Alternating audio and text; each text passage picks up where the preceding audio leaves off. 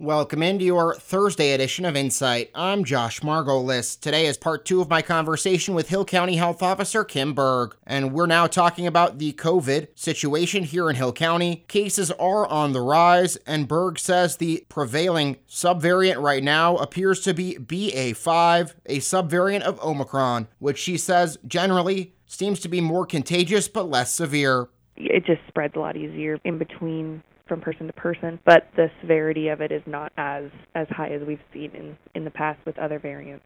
And do you guys have uh, rapid tests available at your office if people want to pick them up, or, or, what kind of places can people get those and get other resources? I believe actually we are almost out. We're trying to get some more for the health department here.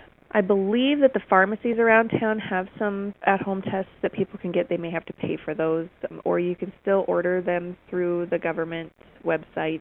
I believe you can get up to like four different deliveries of those those tests to your home also.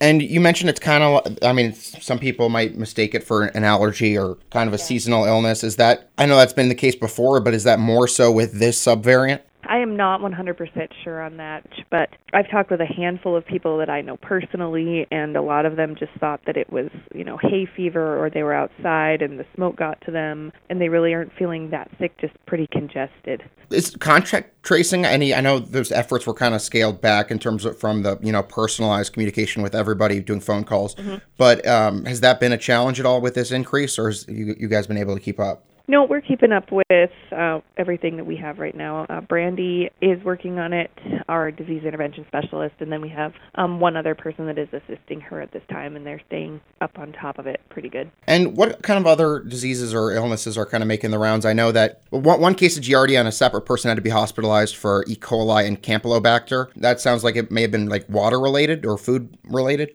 I don't know those specifically, those two cases, but like Campy, Campylobacter, that's oftentimes, you know, if you're out at a branding or you're doing anything with cattle or if you're um, messing around in a creek that has a bunch of manure around it and it's running in that water, you can get exposed pretty much anywhere if you're outside doing anything around cattle or kind of anywhere in Hill County, you know, because they're kind of everywhere. At this time of year, it's really pretty pretty easy if you don't like if you ingest water that is not clean or if you don't wash your hands after being outside and messing around in the dirt or, you know, planting flowers or going camping, there's always that possibility that you could be exposed to some illnesses like that. We haven't seen a big increase in that every year around this time. We do have a few of those cases, so it's just kind of the education on that point. That does it for your Thursday edition of Insight. For New Media Broadcasters, I'm Josh Margolis.